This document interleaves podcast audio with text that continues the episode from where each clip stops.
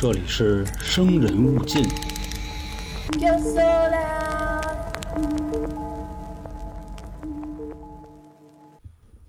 大家好，欢迎收听由春点为您带来的《生人勿近》，我是黄黄。我是老航，我是小娇，我又是杨洋，啊好，又又来了，就不做过多介绍了啊。然后这个这期节目呢，还是你知道吗系列啊？啊，之前我那个你知道吗？主要是做实验的。然后这块儿也感谢有一位听众啊，但我忘了他叫什么名字了。他说：“这个老黄，你们不太适合做这个，为啥呢？嗯说这个东西你可能需要看很多的资料，嗯，然后呢，做出来的效果呢也未必那么好，因为实验背后有很多要讨论人性的东西，说你们又很容易说不到点上。然后这块儿呢，我跟他也说了，啊，啊，对，啊这个生人勿近呢，本身就是关于猎奇啊，是吧？案件啊，都市传说、灵异这些，让大家看一些平时看不到的非主流的东西。然后关于观点啊这种，大家如果真想听我们去掰扯一些啊，可以听听三角铁，对吧？这这张专辑咱们主要还是以说事儿为主，对说事儿或者开阔眼界。其实当时我们都考虑过，咱比如说啊，拿上周呃上个月的这个斯坦福监狱实验，这大家其实都明白，一影射就知道现在哪波人拿了鸡毛当令箭，对吧？都明白怎么回事儿。嗯，再包括第一次咱们做的那个恒河猴实验，也有人讨论关于人的命值钱、动物的命值钱等等这一系列吧。这个东西能聊吗？肯定能。咱大言不惭的说一句，我们也活三十来岁了啊，当然主要就我老啊。这个说点这个东西也不是说不出来。您让我说一个、这个双缝干涉实验啊，因果关系我也能说，我们就是觉得没这必要，还是主要以这个这个猎奇啊咱们为主，好吧？然后也感谢这位听众，人家确实码了很多字在跟我说这事儿，他也是啊为咱好嘛，那意思对吧？所以这个以后你知道吗？系列啊，嗯咱们都会有很多的东西，比如说一些所谓的文明啊、实验呀、巧合呀等等，就是都有一些好玩的。所以今天呢，就跟大家做一个关于巧合类的事件。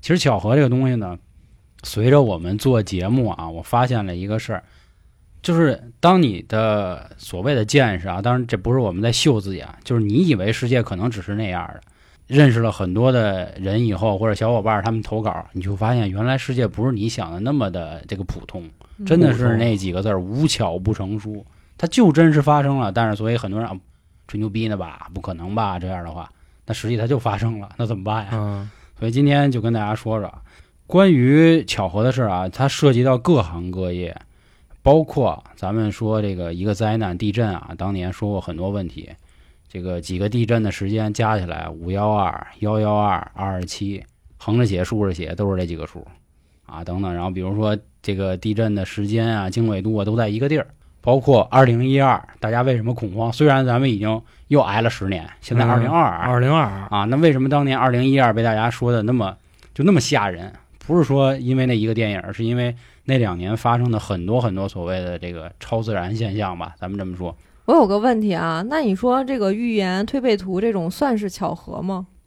呃，我觉得不是啊，当然肯定会有人他说是巧合啊，这个 不太方便说，对吧？嗯推背图、烧饼哥，这都是古代传下来的东西。推背图是嗯，不是那个什做么，SPA 是不是 啊，我刚一听这，我也往那儿想，嗯你知道吧？但是它是一传承，对对，这个卦象，比如说前阵子八月二号那天不出了点事儿嘛，对吧？然后就是在第四十五啊卦啊，其实也有人说那对应的是甲午战争，也有人说是那个问题。就尤其你看的东西多了，比如像我之前说那个双缝干涉实验里，就是啊，双缝干涉实验，就简单的说，它这个实验最后已经引申到什么情况？就是这个世界上可能不是因为有因才有果，而是果是定好的。啊，因只不过因是各种各样的啊，，对，因只是给你看看而已。你那意思都会颠覆你的认知。啊，就是那意思。那简单说一句吧啊，双缝干涉实验就是说光到底是波还是粒子，然后这个实验一点一点的演化，演化到什么？比如说啊，我放一个观察器，这一旦用这个高速摄像机去拍光的时候，光就好像知道你丫拍我呢啊，啊，然后我就会变成别的样儿。嘿，你一旦把摄像机一关上，我就又变成另一个样儿。所以你说这事儿多可怕？然后他们后来还进行了一系列一系列的这个这个实验的这个增强版，发现就是那样的，就所谓的就没有什么，不是说世界有因才有果，而是先有果啊，阴然后给你想去啊，对对就怎么糊弄你，对，以所以说有一个很阴暗的想法是什么呢？就是整个宇宙来说，或者说咱们，咱们就是黑客帝国，咱们每一个人，现在咱们坐着这四个人啊就是代码，啊，就是数据。我们最后，比如说，都是让人提线儿。对老杭成百万富翁了，然后小娇这嫁入豪门了，杨总成 CEO 了，我啊还还啊当班儿逼去了，啊当班逼去了，对，都是已经定好的，没有什么努力啊这些，这这所以这很多事儿一旦打破你认知了，你就没办法弄了，定好了，有人告诉你吗？没有人告诉你你好比说，如果我这辈子我是个穷命，我现在我回家躺着去了，嗯我不用经过一辈子验证，你知道吧？这就跟现在啊，那微博上的说嘛，如果世界末日到了，跟我说一声啊，我就不上班了，我真不想当班逼了 就是死在我的工作岗位上。啊 啊，就说的是这意思啊。反正随着你认知越来越多，你越来越开始怀疑自己，没准有一天咱可能都是缸中之脑啊，这也都说不准。所以咱们今天来说说这个二十一起惊人的巧合，咱们先先先玩一次试试，看看大家对这个系列感不感兴趣啊。首先咱们来说第一个啊，说有一个男子淘来了一个二战的明信片，结果发现了自己亡母的身影，就自己妈妈的身影。嗯是怎么回事呢？英国有一哥们儿叫格雷巴克，从一个跳蚤市场花三英镑淘来了两百多张二战的明信片。嗯当时呢，他就看这些黑白的照片儿，就看，突然发现啊，看到有一张上是他自己的妈妈和当时二战的一个士兵在这庆祝胜利呢，而当时他的妈妈只有二十四岁，只是这个伦敦某一家店的一个女裁缝。嗯你说这种巧合的成因是啥？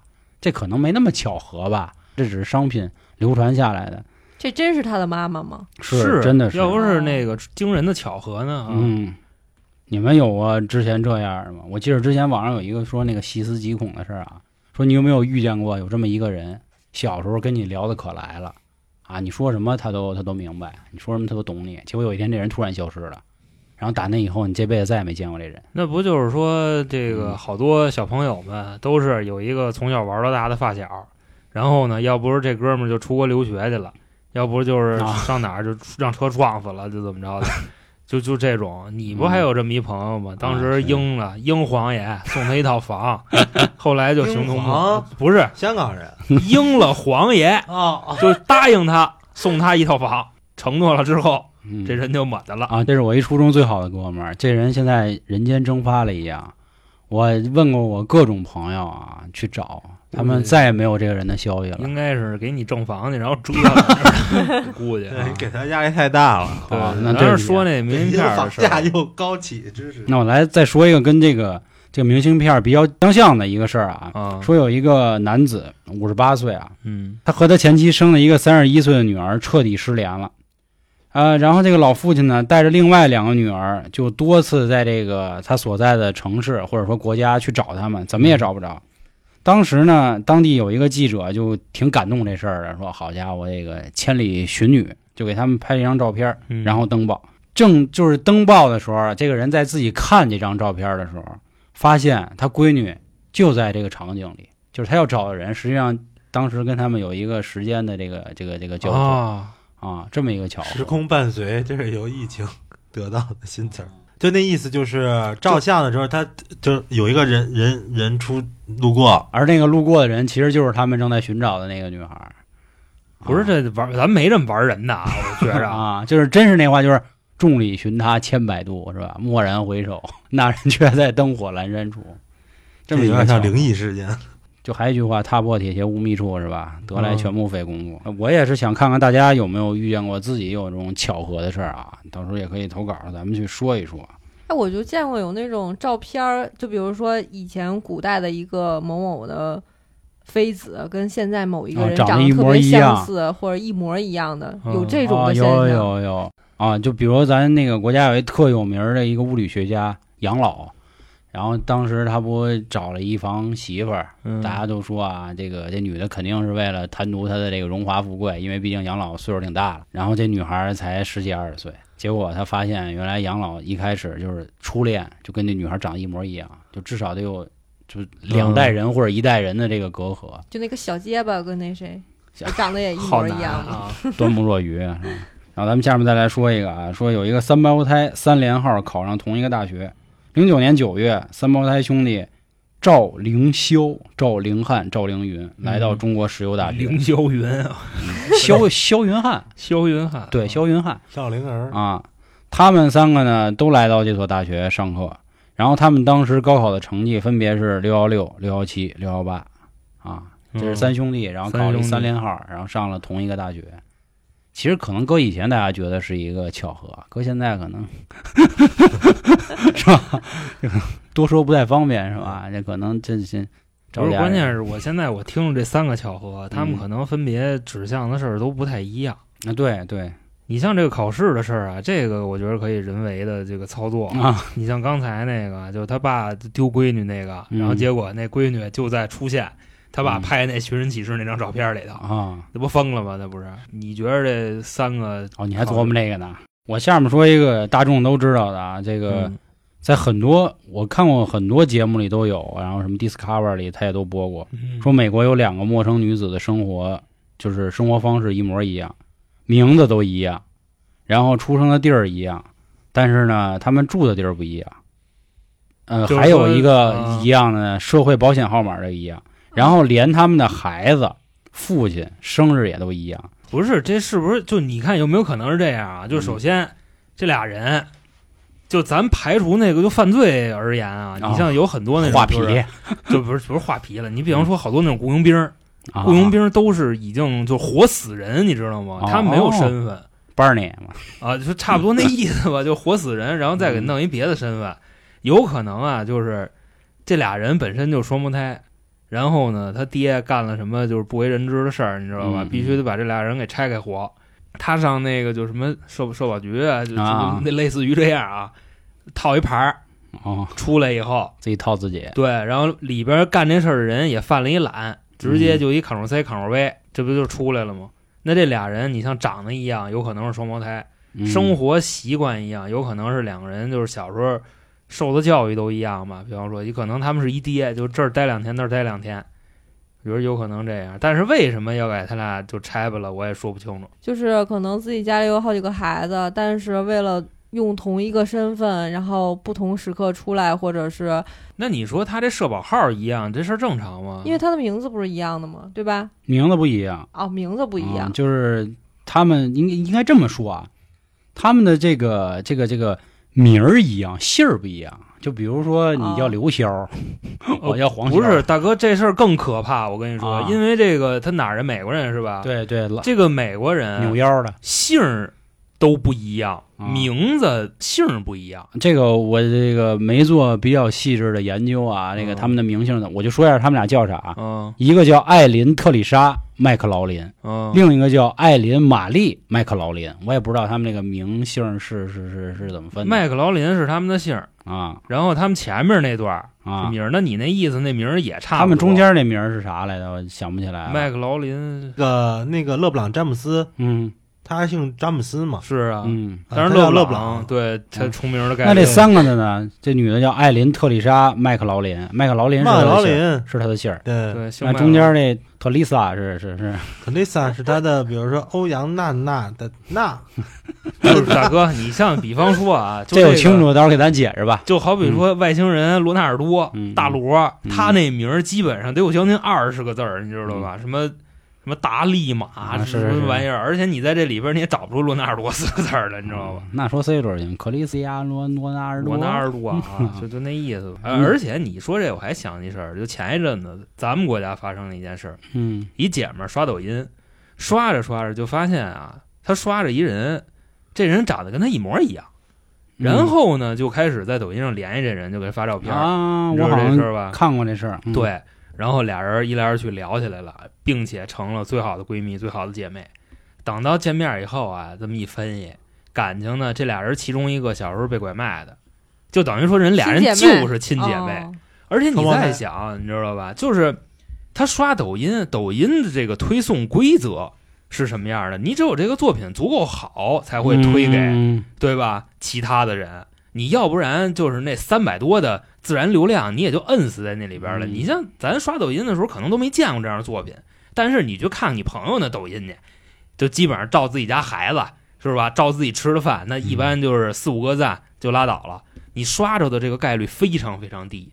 所以这种情况下，你能刷着的，而且还是之前被拐卖的姐妹，我觉得这事儿也挺威风的，对吧？那你既然说这个啊，我正好再说一，今天我要准备这巧合，啊跟你也挺像。是吗？他说的是啊一对双胞胎兄弟，嗯分别就是从生下来就被派到两个不同的人家了，嗯。然后各自在不同的城市生活。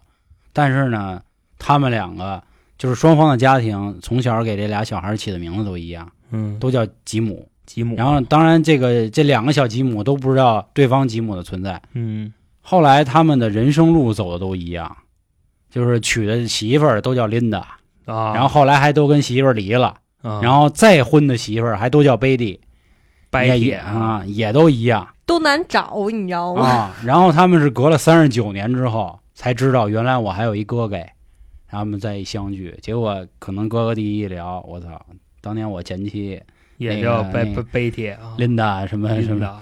贝蒂还行，比如说嗯。都是都找一姓王的，然后又找一姓李的，然后还都离了，啊，这是啊，他这个就重名还是很高的啊，那你要说到重名，就还有一个啊，这个是咱国内的，说是媳妇儿跟老公的名儿都一样，然后生日也一样。哎，这我知道，啊，我就发生身身边就是这个我自己身上发生的，巧合啊，在社交社交软件上认识一个女孩儿，也叫她她她她她没写她的名字嘛，啊。就是写了一个英文的名字，然后聊起来了，叫 shit，然后对，然后就她是北京的，嗯她跟我同名同姓，嗯女孩儿，嗯我十二月二十八，她十二月二十七生日，啊然后我养只柯基，她也养一只柯基。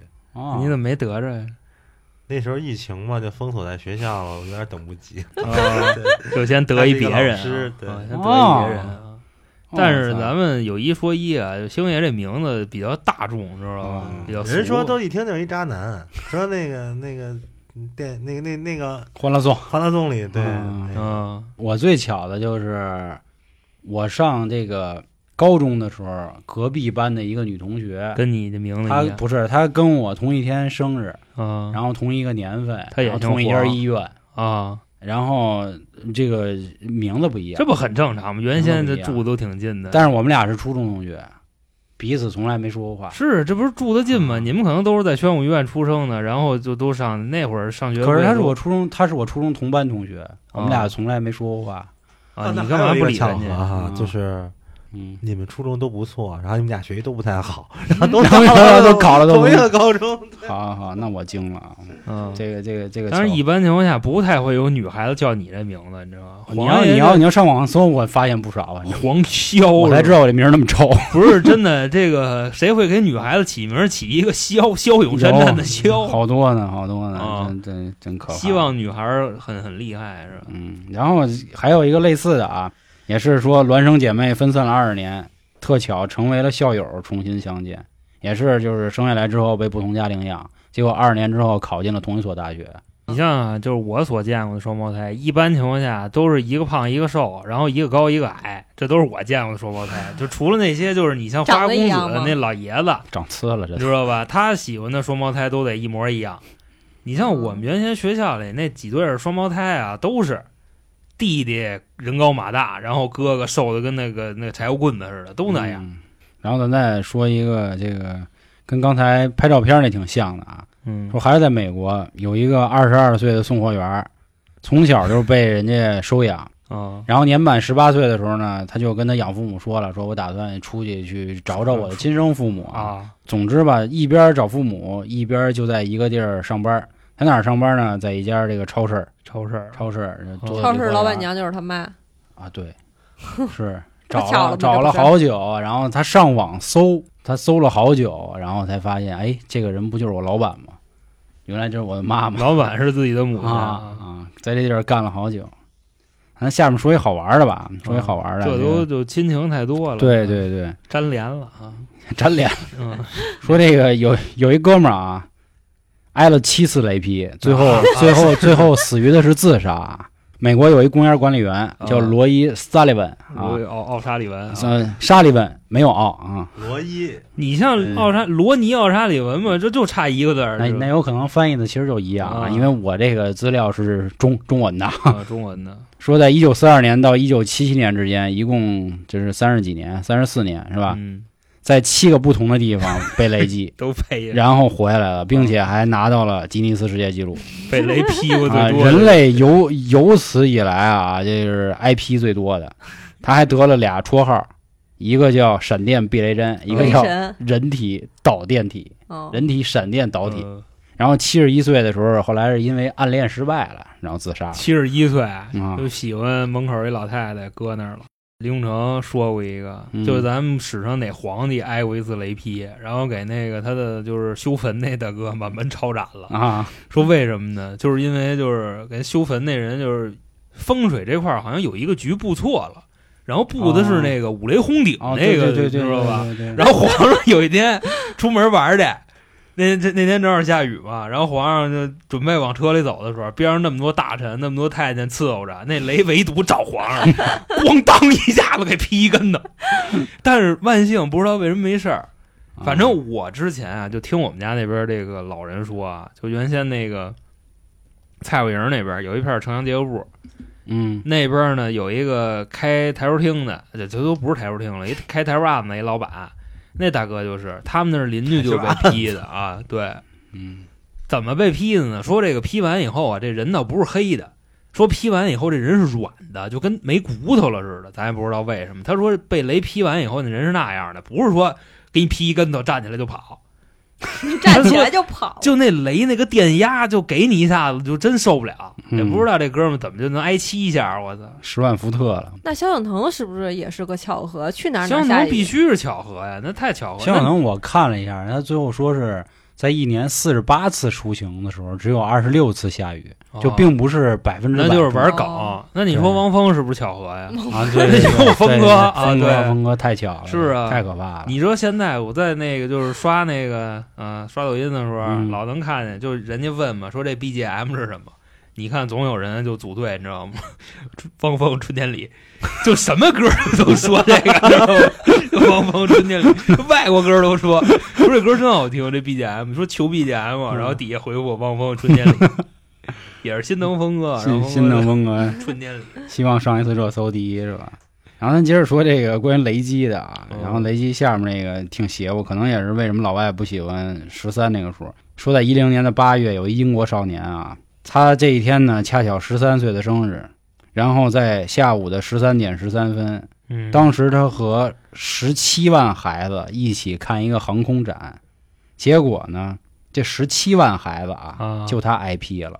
雷呀，然后这天是十三号星期五十三点十三分，他十三岁的生日，挨了雷劈，呃好在是受了轻微的一个烧伤。太迷信了，我觉得。这么多十三啊。再说一其实挺不幸的事儿啊，说一哥们骑摩托车，啊，骑着骑着啊，二十九岁的一兄弟，嗯，结果呢，他就说想去路边呢困那么一方，就是撒泡尿去。上趟厕所，结果突然，来一下子，嗯，结果天降一个雷击，啊，直接就给他这个这个这个劈的他，劈的他车呀！劈的他小弟弟，哎呦，直接当时给劈麻了。大哥不是，我觉得他应该是那什么，他不是被雷劈的，啊他尿高压线上了，就是袁军他爸，你知道啊，吧？他反正说是挨雷劈的，啊说医生当时还采访他说你说你什么感觉？说我当时穿了一个橡胶鞋，然后这个电就跟我身上过了那么一下子，啊说反正尿就使劲了。他 肯定是今儿尿怎样？尿高压今线今。儿今儿没说，应该是没事儿，就得立起来了吧？他今儿还好，但是儿烤筋儿烤筋儿下面这个姐们儿就不太好了。啊，一个克罗地亚的姑娘啊，莫德里奇啊，嗯这个一个雷劈击中了她的嘴，啊，结果呢，直接干到了她屁股，她的肛门直接就烧烂了。啊，然后她这事儿还特巧，说这天他跟家正刷牙呢，嗯然后他这个嘴呢正好就是接了一下水龙头，然后呢？电流就直接从他的身体，然后直接实在没有地儿找出路了，顺着他的直肠就来了，然后呢然后奔着肛门就会咔啊。那不给使然后猫劈碎了好在啊，他穿鞋了，就穿了一双这个橡胶鞋。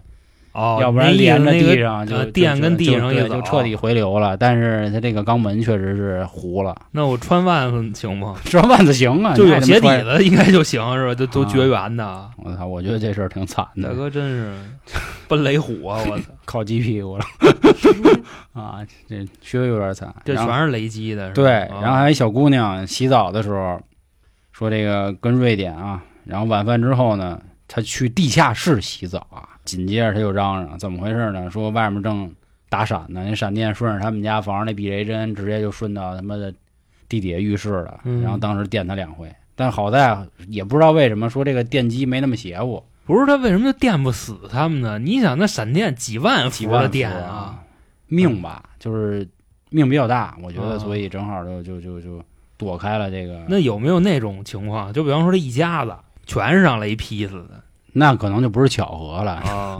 家的渣男，那可能就都是事故了啊。大哥，这雷一般不劈那个爱发誓的人，反正净捡好人劈。我嗯，杀人放火金腰带是吧？行行行，对。然后说一个这个大家应该比较耳熟能详，好像是听说是之前就是别人的一个法律案件吧，说在嗯九四年的时候，美国不评了一个十大最离奇新闻嘛？嗯说三月二十三号那天有一个这个警察他们去验一个尸体，说此人死于头部枪击。然后从他的遗书得知呢，他本来是要从十层楼跳下去，就直接跳楼自杀。啊然后呢，在他跳楼的时候，经过九层的时候，让一颗子弹给射死了。然后警 警方当时调查呢，说八楼正在施工，工人们那儿呢装了一个安装网，啊所以说就是这个人呢，如果不是被枪击，那实际上他自杀就失败了。啊，对，大哥他他只掉下去两层嘛。就这事儿啊，那谁分析过？嗯罗翔分析过，啊，就是最后定罪的话是九层那哥们儿误杀。那是为那什么那是就好比说啊，就是你在家里边儿，就他上面跳楼嘛，你甭管他跳不跳啊，你在家里玩枪，这属于那什么，他不是一个大概率事这件。这这可能有人还不知道这案子啊，咱们先接着说完了啊。说确实，按照一般法律来说，如如果一个人是有计划自杀，并且最后身亡了，即使他在这个自杀的过程中呢未能如愿，就是那法律也认为他是自杀，啊这是美国案。但是呢，当警方对九楼射出的子弹进行调查之后呢，这案件发生变化了。是九楼有一对老夫妻正吵架呢，然后啊老头儿说：“我拿枪我吓我老太太。”啊，结果这一扣扳机，响了没打着他老太太，这子弹飞出去了，哦，那意思就是他已经朝老太太开枪了，就是为了吓唬他嘛。啊。然后结果不幸射杀了。啊然后根据当时的法律呢，如果一个人啊想，比如说老杭想杀我，结果错杀了这个杨总，那么呢，他应该判这个人呢，就是判对杨总进行杀人罪，你明白吧？我明白就是还是杀人。但我是误杀呀，我啊没想杀他呀。当这个老人面临杀人指控的时候呢，老人跟老太太都表示了一个事儿，什么事？说我知道啊，我们家这把所谓的这个猎枪也好，还是什么枪也好，里边没子弹，没有子弹，因为啊平时我们家老头儿天天这么吓我啊，我们俩一吵架 哎呦，啊真他妈掏枪可还行。啊，所以呢，他们就说这不应该算是我们杀人。那就是说，我跟你说，再往后分析啊，不知道是不是剧透啊？嗯就是往枪里塞子弹那人，如果知道老头儿平时有这种举动的话，那人是谋杀，他是要谋杀这老太太，哎，对，是吧？但是你说的还没到根儿上呢，还没到这这这事儿，这事儿更有意思的是什么呢？啊，这个警方当时就琢磨了，说我他妈就到底要看看是谁往这把枪里塞了子弹。嗯。结果警方一调查发现啊，老太太当时决定啊不给自己儿子就是那个钱了，嗯，儿子呢心怀恶意，起了杀心，因为他知道平时他爸妈喜欢干这一套，是，所以偷偷就往里塞子弹了。嗯，他希望那意思说呢，借父亲之手给他母亲杀了，这样他就能拿着继续钱嘛，是。可以啃老。啊，所以说，这个儿子明知道装子弹之后会有什么后果，他还是这么装了是。。然后这儿子是十楼跳楼那个，啊。啊。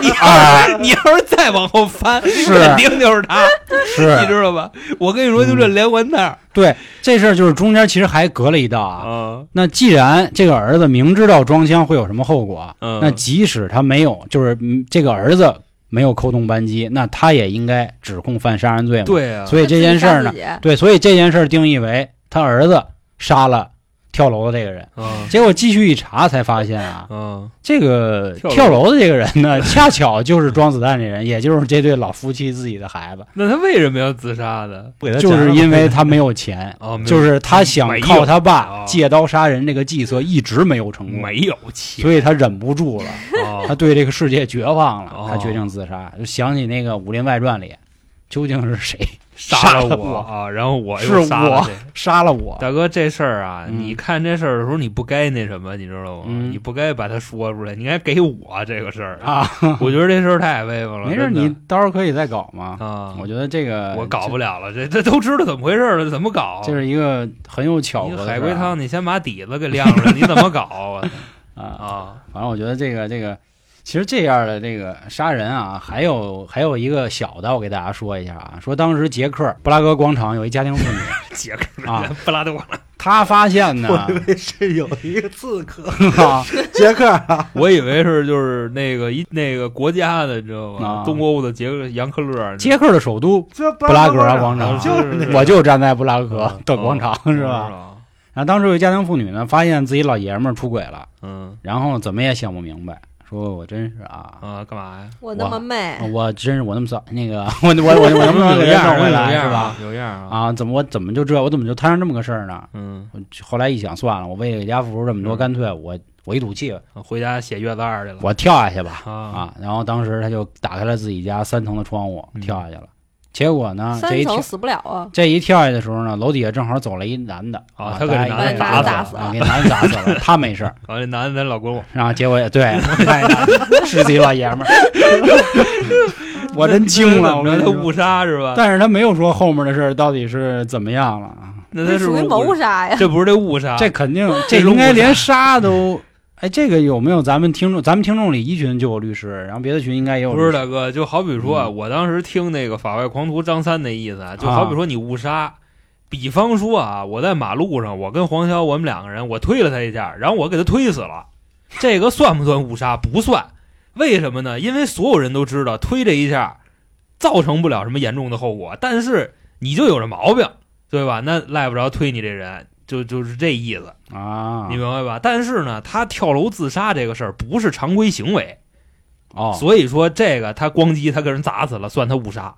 那警察会认吗？那你说我是自杀跳下去的，那我还认为你是谋这是那什么，他对准了跳，对你对着他跳就跳下去，那就看查你这个动机了，你知道这意思吧？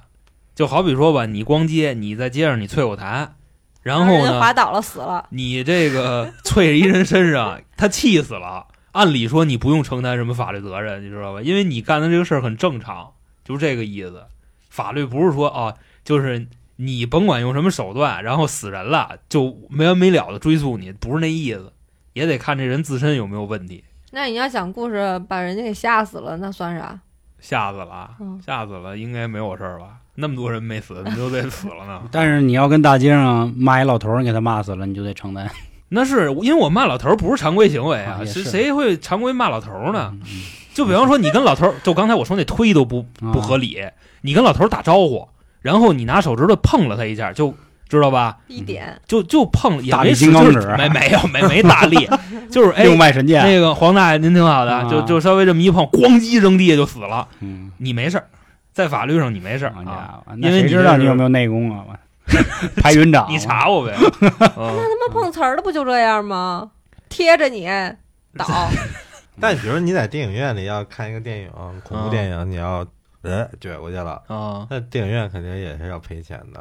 啊，哦对，然后比如但是呢，你说比如你踢球的时候，比如真正那种足足球比赛，就也很奇怪啊。那就比如说你不小心就是正常的冲撞或者铲球，铲完以后他心脏骤停了，那你也不用负法律责任。那是这个我哎，你别踢球这事儿，我真遇上过。我原先就是在我们家那院儿里踢球，我给孩子眼镜儿闷碎了，闷碎了以后呢，就掰着这事儿，我不想赔，然后 他就非让我赔，最后报警了嘛，警察说不用赔。你为什么要戴着个眼镜儿踢球？这是警察原话。那我他妈我瞎呀！那是啊，那你从事这项运动，你就要承担它的后果呀。他是这意思，他不是说他当时都未满十八嘛，然后啊，是是。那你玩过山车的时候，他上外边会警示你，告诉你危险，有心脏病不能上。但是有的人他就是上，然后最后死了，那你也要负法律风险呀。就是开过山车的这大哥，环环影公园环环球影城之前就霸天虎过山车就有一个人撅过去了，那还得干瘪。啊，那肯定会赔啊。反正我那回告知也没嗯有用。我那回警察向着我的，就说不用赔。成。嗯，他从事这项运动，他就应该做好这个心理准备。我给大家解释一下，我为什么没有拦着他吧，因为这不是巧合的事儿。嗯但是我们这系列叫你知道吗？这这个事儿大家也可以当一个你应该知道知道的嗯知道的事儿啊。然后其实今天还有一些关于彩票的，但是随着最近啊，咱们国家爆出一些彩票的内幕啊，所以我觉得这些巧合已经不是所谓的巧合，都是人为。那这个可以人为，他就巧合不了啊。对，就比如说这个？你看咱们看的很多，彩票啊，比如说路上一车牌子啊嗯，当天我就抄下来了，然后结果就中了；要不然就是我跟老板娘我就随便一说，哎，老板娘你给我想一号，然后就中了；要不然就是比如说我今儿带老板娘，我就问了一句，哎，你们家什么东西卖的好啊？卖了多少包啊？然后随便一说就中了。这个彩票还没开呢，然后这个号都已经有人预测了，啊，这样是啊。以前咱们咱们小嘛，咱不懂，哎呦，是不是有人未卜先知了什么这那的？后来我们才知道啊，实际上能是操作啊，不是作弊的 啊。这个关于今天啊，简单跟大家说一些有意思的巧合啊，还是那话，看看大家喜不喜欢这类的。然后，因为毕竟我们这儿啊，还有一些比较大号的巧合，大简单跟大家说说啊，大 巧大巧大巧，黑巧，黑黑对黑巧黑巧黑巧，就比如说这个美国九幺幺的事儿啊，戴安娜王妃的事儿啊，灾难，比如说这种地震啊、演习啊，然后空难呀、等等，就是都会是有一些所谓的巧合。这些巧合到底是人为的，还是说真的就是我们未知的？这个到时候大家咱们可以讨论讨论，再说一说，好吧？嗯。那行，那关于今天这些巧合，如果您生活中有哪些比较有意思的巧合，就比如说今天您回家是吧，然后发现您没带家门钥匙，然后你也没手机，你不知道正联系谁的时候，来一快递，这快递是你哥给你寄的，然后你一打开一看，我操，哦。是我家门钥匙，哦。然后你哥上面还有一明信片，写着上次你把钥匙落我们家了，今儿我给你寄回来，啊，就这样的巧合都是生活类的，如果各位有啊，也可以说一说。关于今天的节目就到这里，感谢各位的收听，拜拜。拜拜拜拜拜。